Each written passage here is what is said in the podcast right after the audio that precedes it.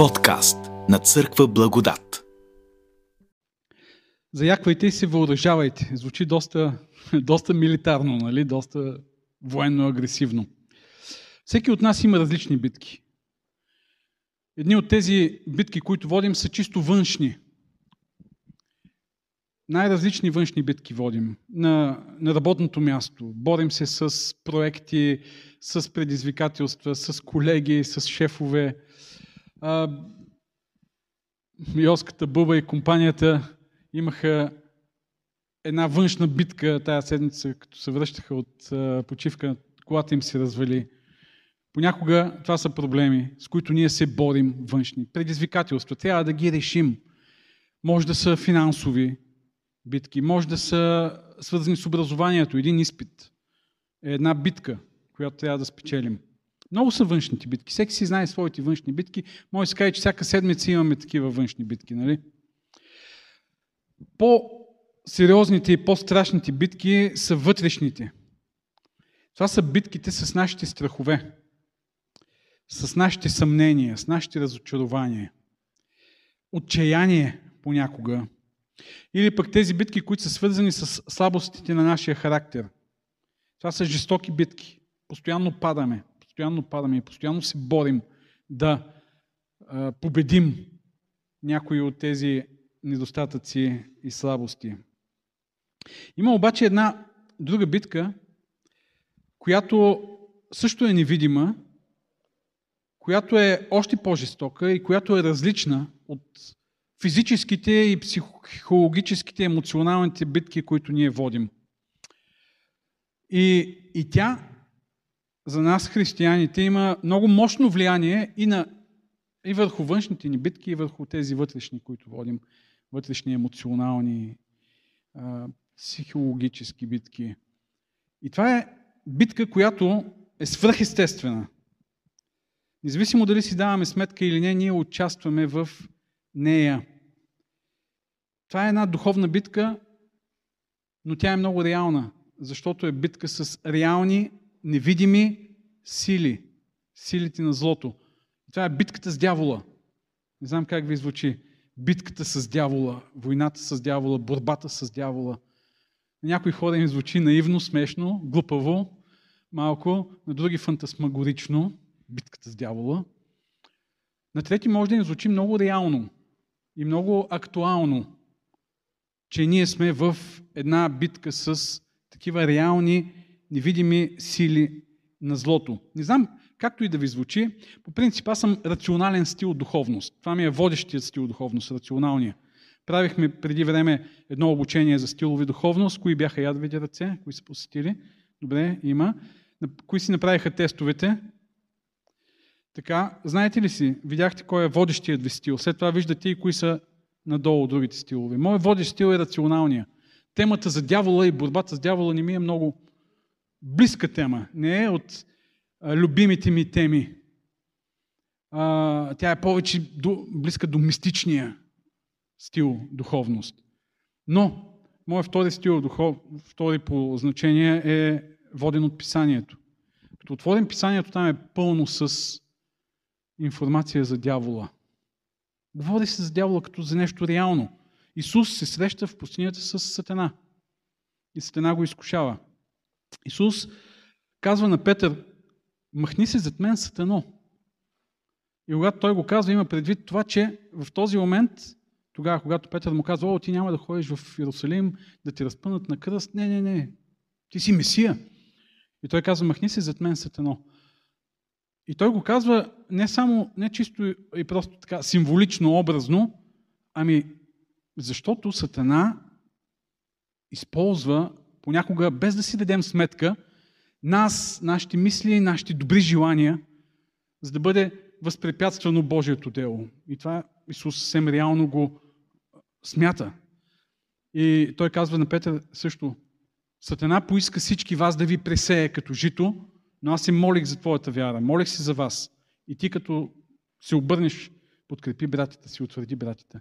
Исус изгонва демони от личности. Исус казва, че когато нечистия дух излезе от човека и този човек не подчини живота си на Бог, Бог не живее в този дом, образно казано, Тогава този нечист дух отива и взима седем по-силни от него, по-лоши и се връща в живота на този човек. Петър казва, Сатана обикай като река шлъв. Павел също говори за това, че Сатана, той управлява, той влияе на този свят. Той говори за княза на въздушната власт. Не давайте място на дявола, казва апостол Павел в посланието към ефисяните, което, върху което проповядваме от известно време насам.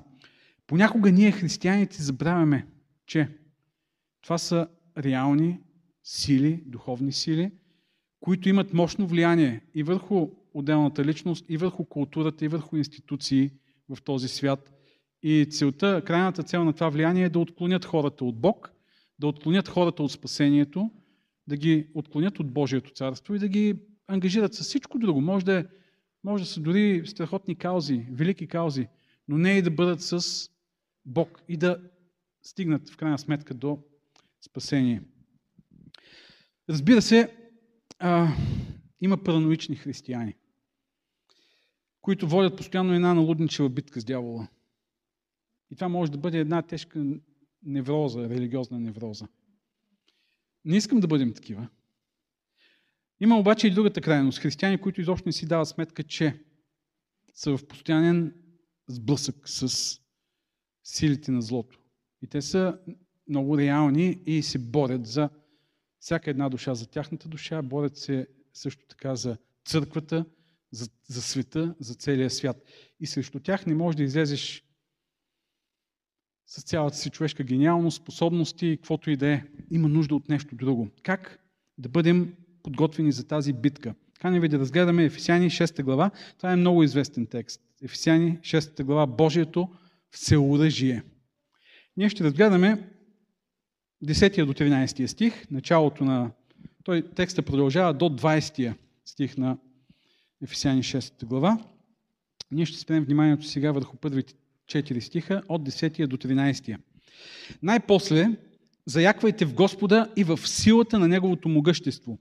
Облечете се в Божието всеоръжие, за да можете да устоите срещу хитростите на дявола.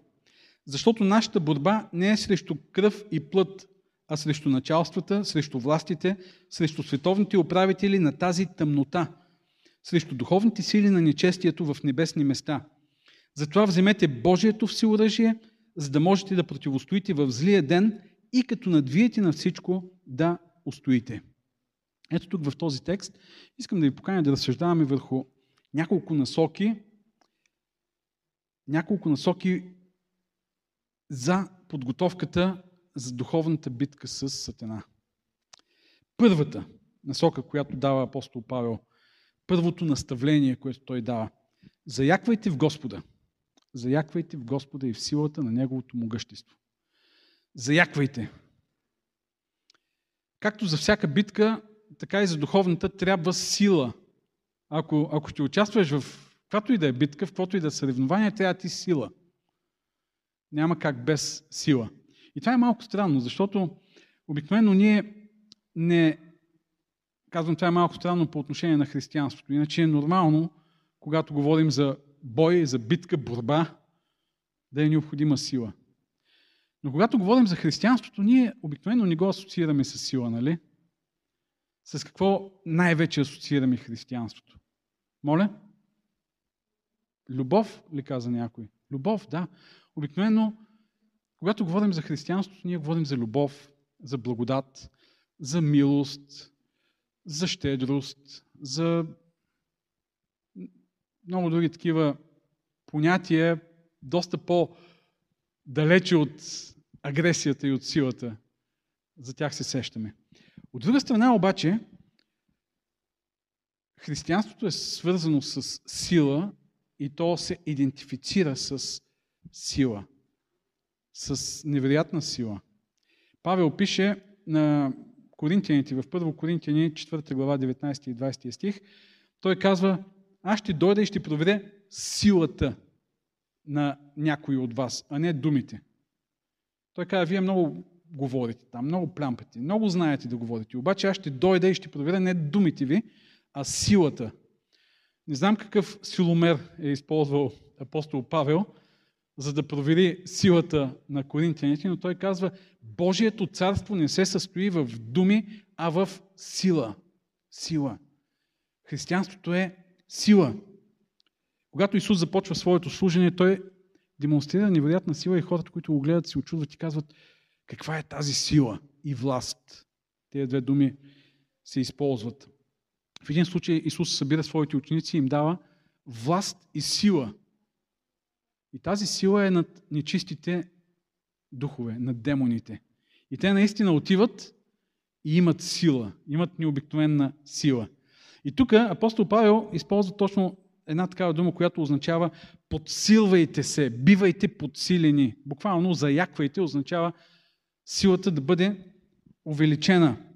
Вярващите трябва да заякват. И на други места той казва, укрепайте се във вътрешния човек. Ако отворим посланията на Павел, на много места той има, а, използва тази дума. Заяквайте в благодатта, заяквайте в Господа. Ние трябва да заякваме, да увеличаваме силата си. А как става това? Как се увеличава силата? Знаете ли как се увеличава силата? Много простичко е. Ако говорим за физическата сила, ако искаме, аз в момента да кажем, имам някаква сила, мога да легна на лежанка и да направя еди колко си, нали? А, килограма, еди колко си повторения, еди колко си килограма.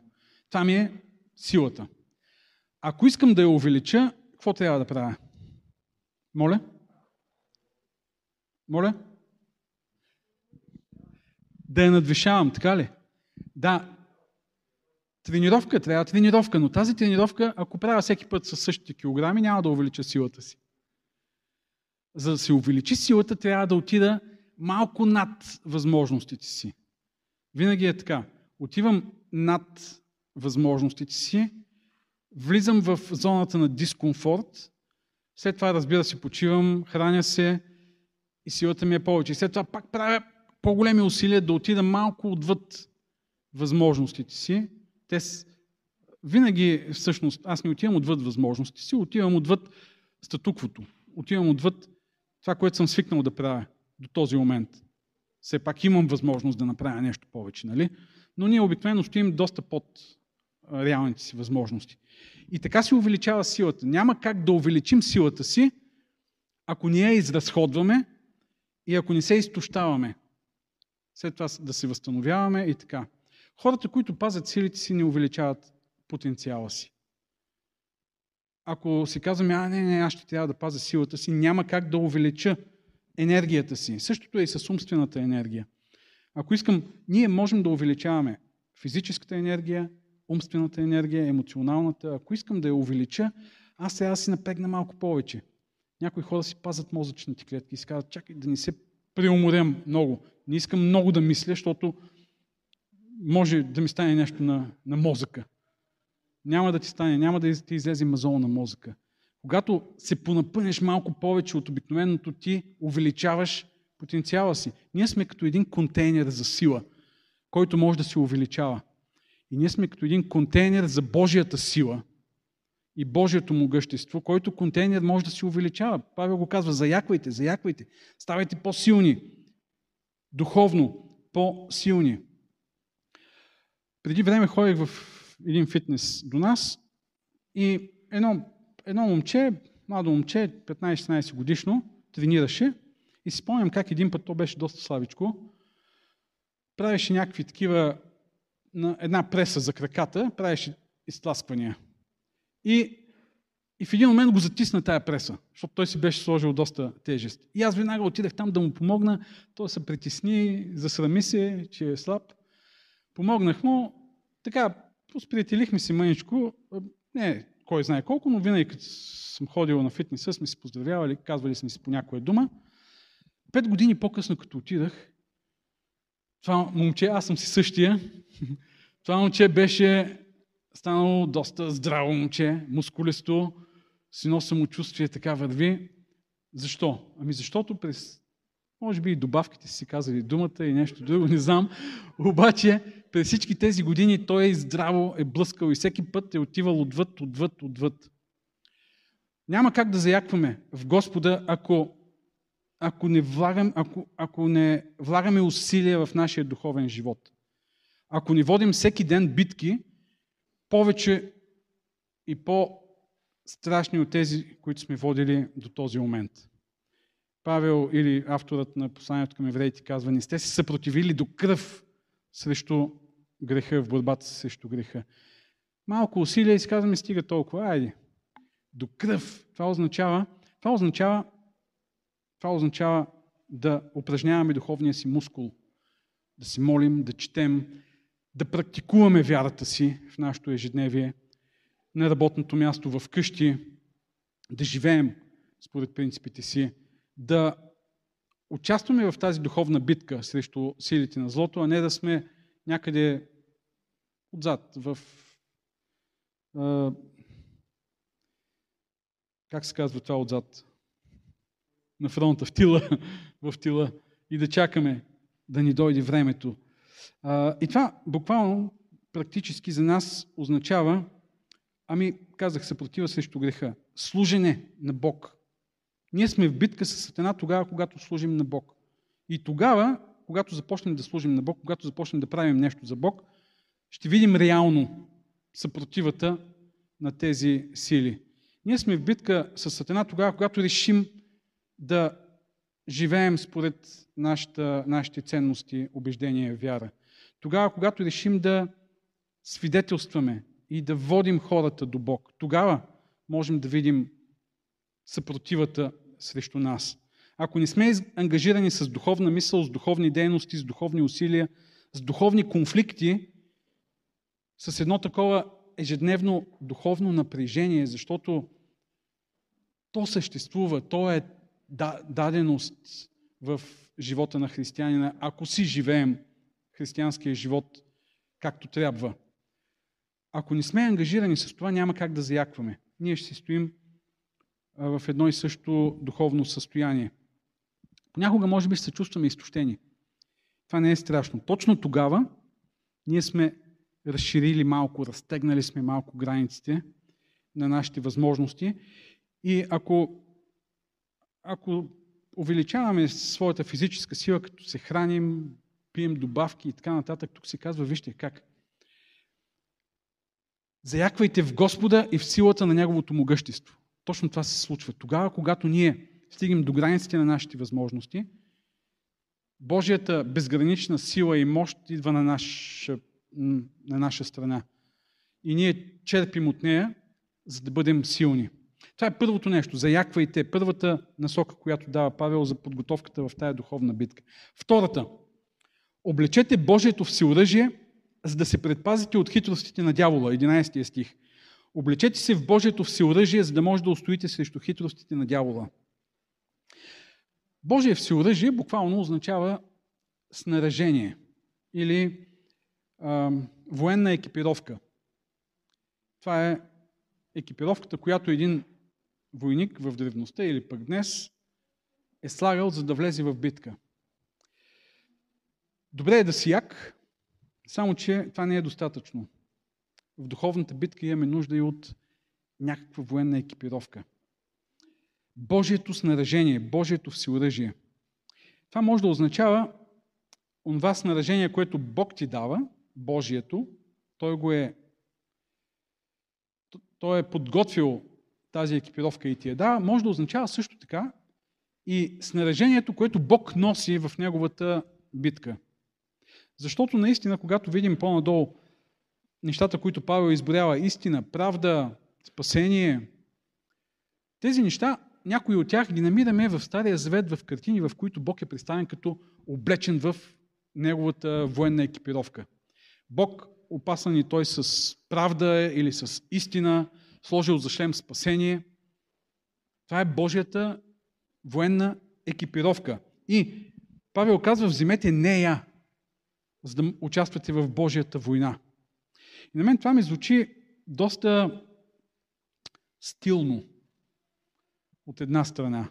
Стилно в смисъл. Виждали сте сигурно а, Виждали ли сте как, как бяха облечени войниците преди, по времето на социализма? Аз имам снимки. И от тогава, като бях войник. И не ми харесваше много екипировката и начина по който изглеждах. А, като съм гледал някакви западни войници, как са облечени, какви обувки, каква униформа, нали, военна, бойна или парадна, съвсем по различен начин. Тук ние сме в един стил с Бога. Божията екипировка означава ние да сме облечени в този страхотен в тази страхотна или страхотно бойно снаряжение, в което е Бог. Най-доброто снаряжение. Военно има Той. И ние сме поканени да вземем това снаряжение. И в битката, духовната битка, да, сме, да си личи, че сме от една армия. Не всеки каквото, каквото знае и каквото може. Облякал се както иска, взел каквито си иска оръжие, не Божието снаряжение. Използваме тези оръжия, които Бог използва в Неговата армия. И какви са те? Правда, истина, спасение, благовестие, Божието Слово, молитвата е спомената. Ние не можем да използваме друго снаряжение в духовната борба. Ние не можем да използваме, например, клевети, не можем да използваме лъжи, не можем да използваме агресия. Това е оръжието на другата армия. Сатана използва този тип снаряжение. Божието оръжие е съвсем различно. И ако участваме в Божията битка, ние можем да участваме правилно само ако сме облечени в тази военна екипировка. Ако започнем да използваме онези оръжия, които използва Сатана, ние вече ставаме част от силите на злото. Представям си един християнин в битката с злото, който ругае. Някак си ни върви, нали? Или който проявява агресия, или който унижава, или който лъже. Ама все пак това е добра кауза. Може да си измислиш нещо и да излъжеш, да го победиш другия, нали? Защото той е лошия. Не. И 11 стих, втората част казва, за да можете да устоите срещу хитростите на дявола. За да може да се противопоставим на хитростите на дявола, ние имаме нужда от това снаряжение. Иначе много лесно ще бъдем жертви на неговите хитрости. Хитрости. Сатана използва стратегии. Той не води конвенционална война. Той не застава и казва, я да видим сега кой е по-силен. Бам-бам, два шамара и който е по-силен, той побеждава. Не, Сатана използва хитрости. Ние дори не си даваме сметка понякога, че сме в битка с него. Не си даваме сметка, че той ни атакува. Не си даваме сметка, че ни е въвлякал в някакви негови схеми. Той е толкова хитър, че за него е по-важно ние да не знаем, че в момента се бори срещу нас и ние сме срещу него. А, той използва най-различни хитрости дори в религиозния свят, в християнския свят, в църквата. Безброй, още от древността, най-различни ереси, малки и големи, заблуди. Може да е много близко до истината, обаче да не е точно истината, да не е точно Евангелието. И Павел казва, ако някой ви проповяда друго Евангелие, да бъде анатима. Но Стана използва много хитрости в личния му подход към нас. И там е толкова креативен, че не може изобщо да си представим. Има една книга, Коста много я обича, на Клайв Сейпълс Луис, Писмата на душевадица. Един възрастен дявол учи своя племенник Чичо, то учи племенника си как да си върши добре работа с неговия клиент, там, подопечен. И сега не си спомням подробности, отдавна съм е чел, но в един момент дяволчето е притеснено, че много активен е станал неговия клиент в ходене на църква, в молитва. И Чичо му казва, не се притеснявай. Нека да ходи, нека да се моли, нека... Накарай го обаче да се гордее с това. Нещо такова. Много смирен. Накарай го да се гордее с това, че е смирен. Или пък той е започнал да става много принципен. Примерно, нали, давам ви някакви примери. Започнал си да ставаш много принципен. И сега в един момент може заради тези, тази твоя принципност да убиеш другия. Или да си мислиш, че когато бичуваш себе си, когато а, мразиш себе си, ти си много смирен. И най-различни други хитрости страна може да използва, за да ни а, обърка. Единственият начин да устоим на тези хитрости е като сме облечени в Божието снаряжение, защото това са оръжия на ума. Това, това е една екипировка на ума, която не позволява тези хитрости да проникнат.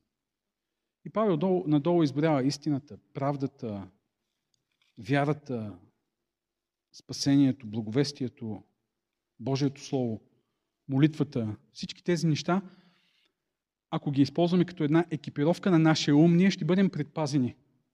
Иначе, ако се опитваме само с нашите човешки, човешка мъдрост, човешки сили, гениалност, интелигентност да се справим, всеки път ще се очудваме как сме били излъгани от стена. Всеки път ще се опитваме да го излъжим и всеки път ще бъдем изненадани в крайна сметка как ни е измамил за пореден път и за пореден път. Бъдете готови за хитрости и знайте, че не можем да надхитрим дявола. Ето защо имаме нужда от тази екипировка. Следващата насока за подготовката за духовната битка. Идентифицирайте правилно врага. Стих 12. Защото нашата борба не е срещу кръв и плът, а срещу началствата, срещу властите, срещу световните управители на тази тъмнота, срещу духовните сили на нечестието в небесните места.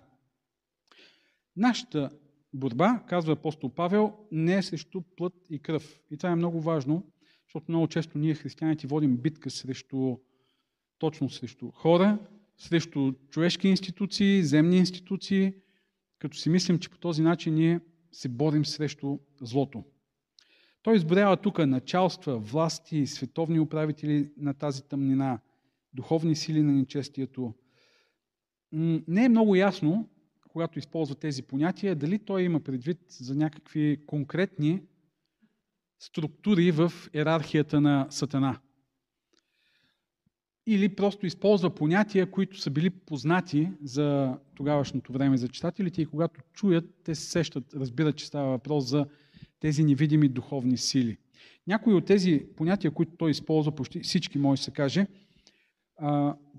могат да бъдат открити в разни ръкописи от това време, в които е имало текстове за магии, за клетви, за разваляне на, а, на някакви клетви също. Там са били използвани, призовават а, небесните власти, призовават началствата, призовават управителите на тъмнината и така нататък. Така че Павел използва такива понятия, но това, което е ясно от тези понятия е, че те са сили, които имат власт. Имат власт, те управляват, упражняват някаква власт над хора, упражняват някаква власт и над земните институции.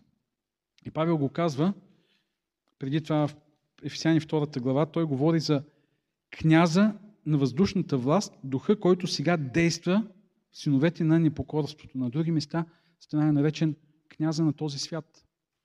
Или той има власт, той има сила и чрез тази власт и сила влияе върху хората, влияе върху институциите, корумпира, деградира морално, демонизира наистина понякога хора и цели общности от хора, за да живеят в злото и чрез злото.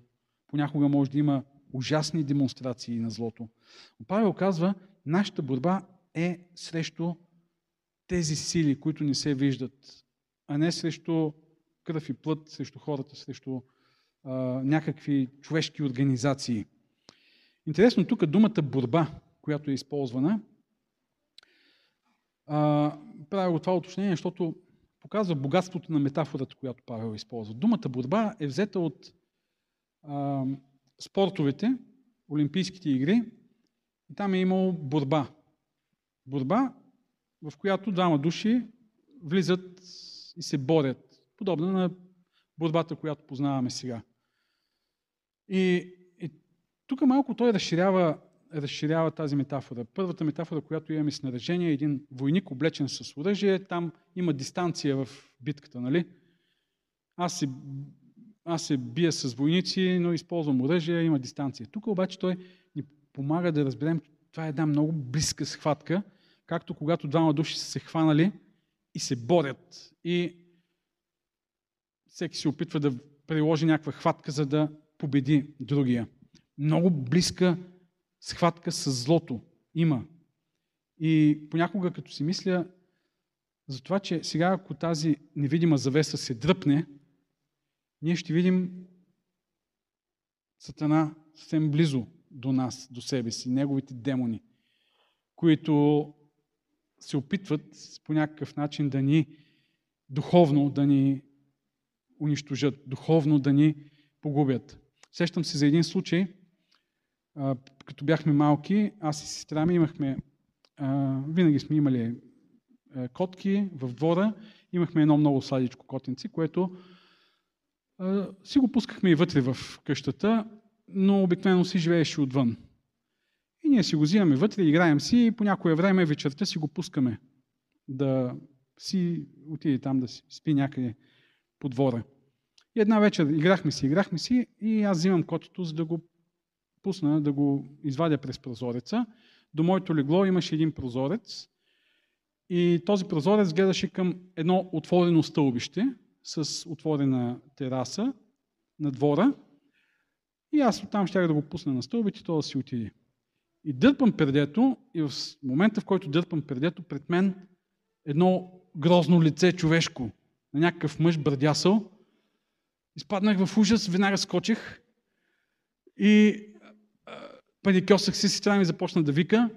Като го видя, той тръгна да бяга надолу, аз взех веднага нещо, имаше една бутилка за вода до, до леглото ми, отворих прозореца, дойде ми някаква смелост изведнъж, започнах да викам, той се блъсна в оградата, прескочи след това и избяга. Но си спомням тази картина, дърпам предето и пред мен едно грозно лице, ужасно. Не знам какво е правил там. Някакъв извратен тип може да е бил, да е обикалял по къщите, да се е опитвал да гледа или да, да се е опитвал да краде. Но тази картина много ми напомня на, на това, което е около нас, но ние не виждаме. Тези нечисти сили, не искам да ви внушавам някаква параноя, но това е реалност. Ние сме в директна борба с силите на злото и а, няма как да, да оцелеем духовно, говорим за духовно оцеляване, ако не сме ангажирани в тази битка. И Павел казва, идентифицирайте ги. Те са тези, които стоят зад всичко това, което вие не виждате. Вие виждате реалното проявление на злото и борбата ви да бъде срещу тях. Ще ви дам още един пример, за да видим какво означава да идентифицираме правилно врага в духовния живот. Да вземем за пример една корумпирана държава, мафиотизирана държава. В една корумпирана и мафиотизирана държава, начало на държавата има определени фигури. И те упражняват власт, обаче те са зависими от други сили.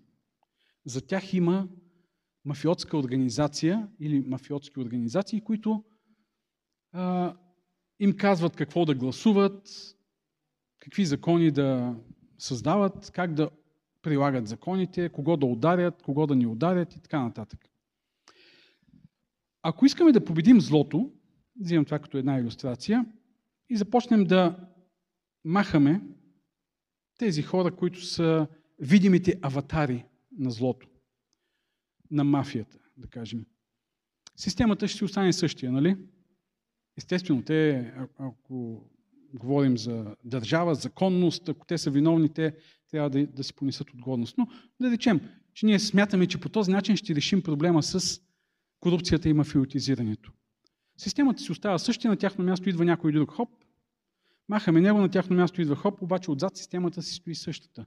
И нищо не се е променило.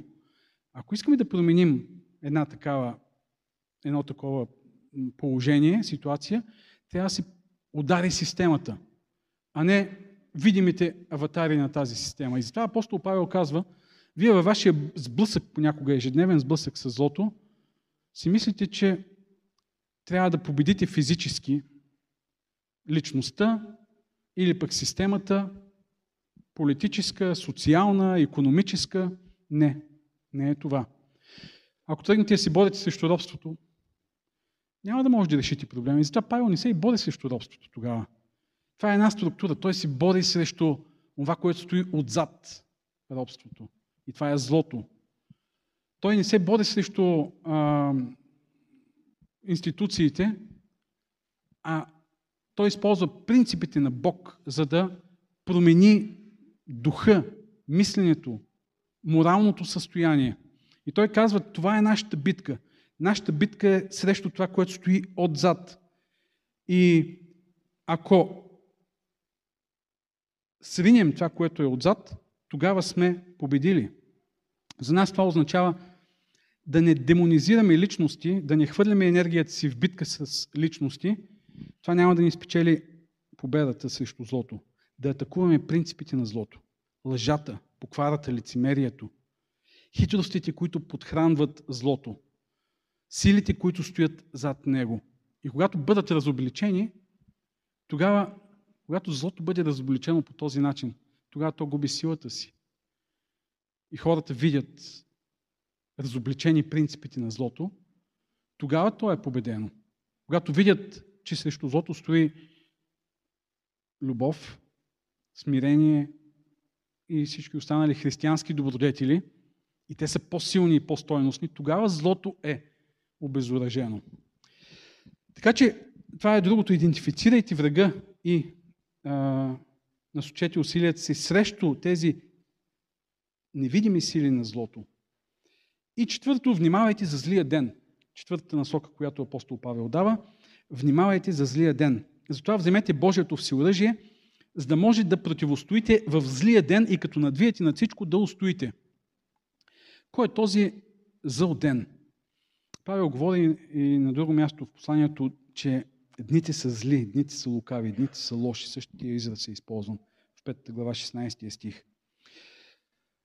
Някои смятат, че тук може би Павел говори за конкретна криза, която ще дойде в историята на християнството, в живота на християните, или пък може би най-общо той говори за онези кризи, които са най-страшни, в които ние имаме нужда най- най-много от Божията сила. Когато започна сега пандемията, спомняте си, че имаше едно много масово разграбване на туалетна хартия, нали? и на хранителни продукти различни. По едно време не можеш да намериш туалетна хартия по магазините. Отиваш и някои хранителни продукти бяха свършени, някои рафтови бяха изпразнени. А, в Штатите знаеш ли какво, знаете ли какво още се изкупуваше? Оръжие. Оръжие. Хората се подготвят за война, за криза. И ние тук не се сещаме да си вземем оръжие, обаче те си казват, о, тази криза може да доведе до някакви бунтове, я да съм въоръжен. Там оръжието е много важно, много ценно. За културата, за тамошната култура. Павел говори тук точно за това. Въоръжете се за злия ден. Внимавайте, защото злия ден, като дойде, трябва да бъдете, като отворите долу мазата, да имате гранатомет, картечница, автомат, такива гранати, разни пистолети. Вземете Божието всеоръжие, за да може да противостоите в злия ден. Кой е този зъл ден? Разбира се, той говори за това Божие снаряжение, което е описано по-надолу от 14 стих подробно, истина, правда и така нататък. Но този зъл ден може да бъде всяка една криза, в която наред с физически проблеми, емоционални проблеми, Сатана идва с голяма сила и сякаш цялата, цяла, цялата мощ на, на пъкъла на демоните се стоварва върху вас. Не знам дали сте усещали такива, в такива кризи, как имате чувство, че просто усещате около себе си тази тежка демонична атмосфера. И Павел говори за такива ситуации. Може да бъде може да бъде някаква лична криза. Проблеми в семейството, загуба на работа, болести лични, някой близък човек, струпват се едно след друго, едно след друго. Идва криза и тогава сме най-уязвими.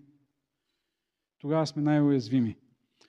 сега покрай COVID, пандемията и кризите, някои хора преживяха доста тежки моменти. Имам един приятел, който ми каза, направо ми, направо ми разказа играта тая година. Не само COVID, но заедно с това много неща. Близки хора, няколко Бяхме заедно на близък приятел на погребение. Той казва, това е трети човек, който губя тази година. И освен това, още много проблеми. Една моя позната християнка, която има служение над деноминационно, каза, екипа ни, има екип около 10 на души, екипа ни казва, всички по време на кризата бяха по някакъв начин засегнати. И, и казва, сега се съвземаме малко по малко. Злия ден е това, някакви лични кризи, които обаче Сатана използва, може да са, не само лични, може да, са, може да са глобални кризи, може да са национални, регионални. Сатана използва за да ни сломи.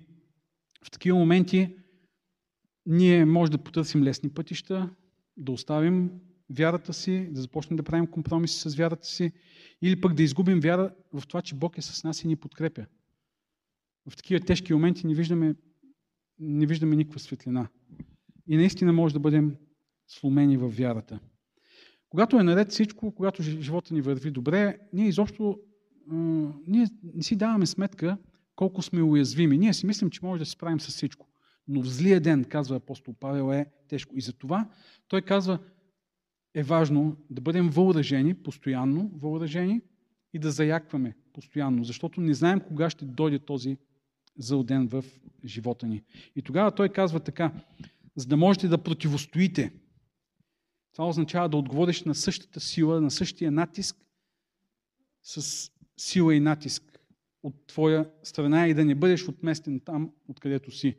На хитростите да отговориш с мъдрост достатъчно мъдрост, да не се поддадеш, да не се вържеш на хитростите на дявола, на изкушенията, да отговориш с достатъчно самообладание и самоконтрол, на изпитанието с достатъчна твърдост и устойчивост. И той казва, като надвиете, да устоите. Павел вярва, че ние, християните, можем да устоим срещу битката с злото. И това е, и тук има една ирония.